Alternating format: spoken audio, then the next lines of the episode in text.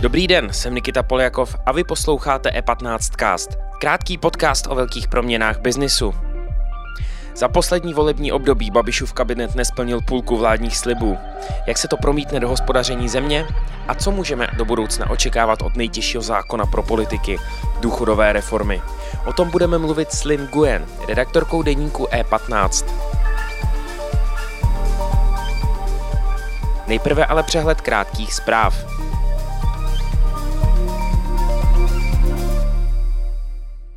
Tuzemský fond Green Horizon Renewables podnikatele Tomáše Krska dokončil miliardový biznis. Jako majoritní investor prodal americké společnosti BlackRock portfolio svých dostavěných i připravovaných větrných parků o souhrném výkonu 220 MW. Celková transakce vyjde BlackRock na zhruba 7,1 miliardy korun. Dosud se fondu podařilo dokončit čtyři větrné turbíny o celkovém výkonu zhruba 20 MW. Zbylých 200 má být hotovo do začátku roku 2023. Na všechny už developer získal povolení. Téměř 6 tisíc věřitelů českých aerolinií zatím přihlásilo do insolvenčního řízení pohledávky za více než 19 miliard korun. Insolvenční soud zatím přeskoumal zhruba polovinu z nich. ČSA jsou od března v úpadku, jejich provoz ale pokračuje. Firma deklarovala plán na reorganizaci s cílem své záchrany. Už v červnu soud po dohodě s věřiteli povolil reorganizaci ČSA. Povedou jí mateřské Smartwings. Roli insolvenčního správce vykonává od března karvinská firma Inskol. V řízení zastupuje Michal Ševčík.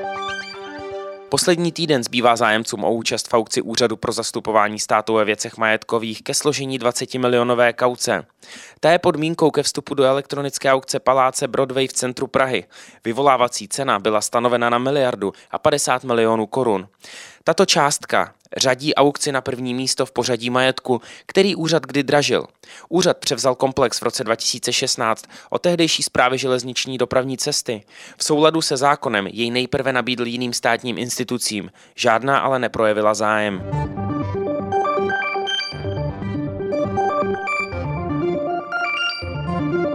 Více informací najdete na e15.cz.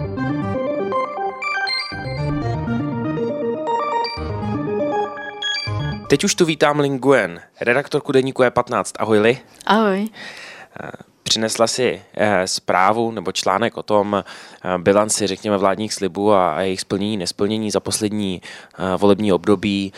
Vládní koalice nesplnila polovinu, řekněme, ze svých slibů, které uskutečnila. Které jsou ty největší, řekněme, obovky?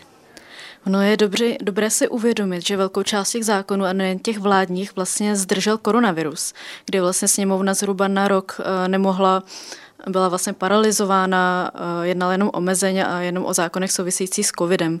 Takže se některé zákony zdržely, můžeme jmenovat například digitální daň, na které by jakž takž byla schoda.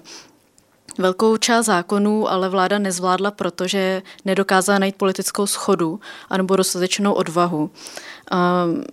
Největší věc, hned první bod programu je důchodová reforma, kterou eh, sice ministrině eh, práce a sociálních věcí Jana Maláčová zvládla napsat, předložit, ale eh, nedohodla se s ministriní financí Alenou Schillerovou a nedokázala ji tím pádem v kabinetu absolutně nějak prosadit.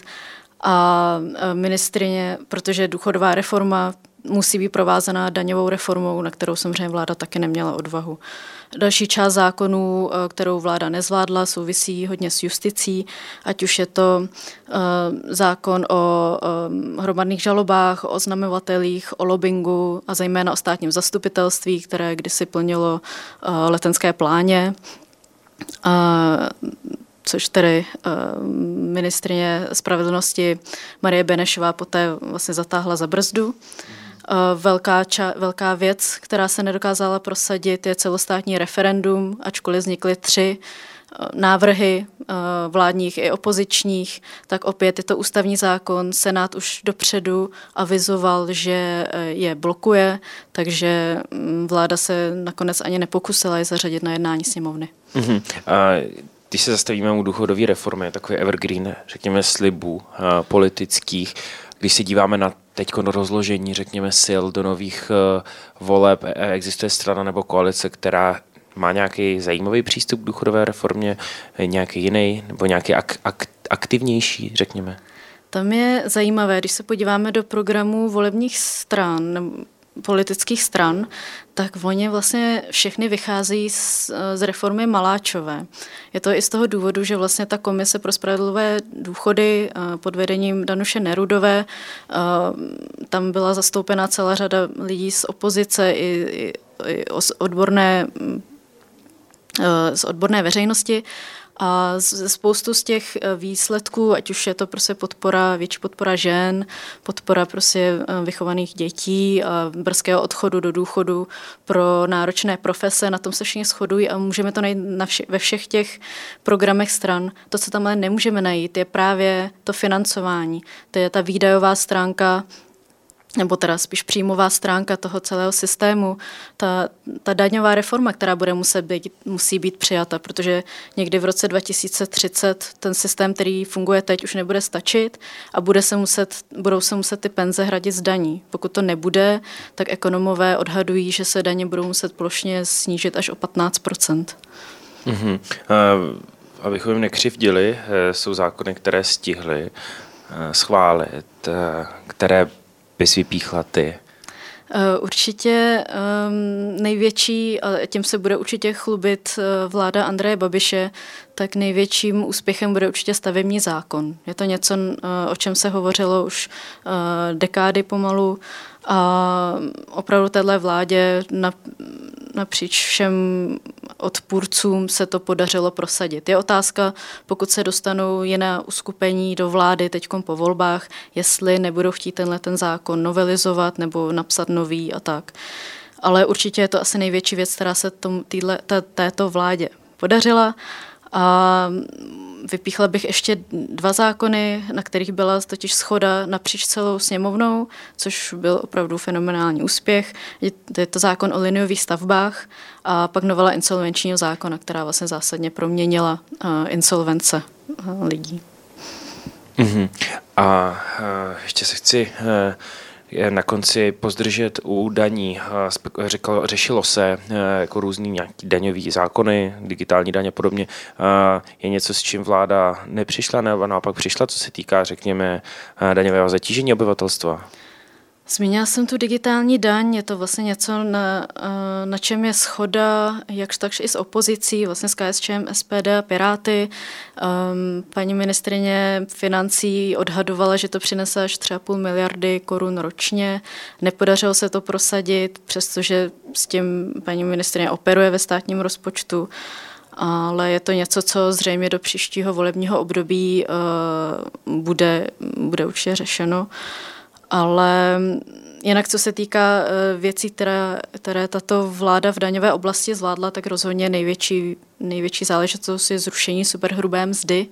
Tam je zajímavé, že pokud se podíváme do programového prohlášení vlády, tak ona tam slibuje, že eh, daň z příjmu bude následně 19% Ve skutečnosti to nakonec bylo 15% což vláda prosadila s odvoláním prostě na COVID. Mělo to platit jenom dva roky, teď už tohle nikdo nezmiňuje, teď už je takřka jasné, že toto zůstane. Dokonce se začíná mluvit o valorizaci slevy na poplatníka, takže eh, vypadá to, že na daň z příjmu fyzických osob žádná strana zatím sáhnout nechce, nebo to aspoň nechce před volbami říct. A, takže je to velký výpadek pro státní rozpočet, který eh, nedokáže zatím žádná strana saturovat. Pro letošek je to přes 100 miliard, pro, pro příští rok to bude až 130 miliard, což dokonce píše ve, svém, eh, ve své brožuře ministrině financí. Takže to je určitě něco, co musí příští vláda řešit. Jinak co se týká další daňové oblasti, tak eh, prosadila se paušální daň a snižovaly se daně na točené pivo a, a další věci související s covidem. Jasně, ale žádný zásadní jako změny, řekněme, v tom zadlužení to nepřineslo. To znamená, nejsou to částky, které vytrhnou, řekněme, státní rozpočet. Musí přijít něco strukturálního. Přesně tak. Eh, díky, díky za tvůj čas a měj se krásně. Děkuji, měj se hezky. Díky za pozornost. Tento podcast můžete poslouchat každé všední ráno na všech streamovacích platformách a na webu E15.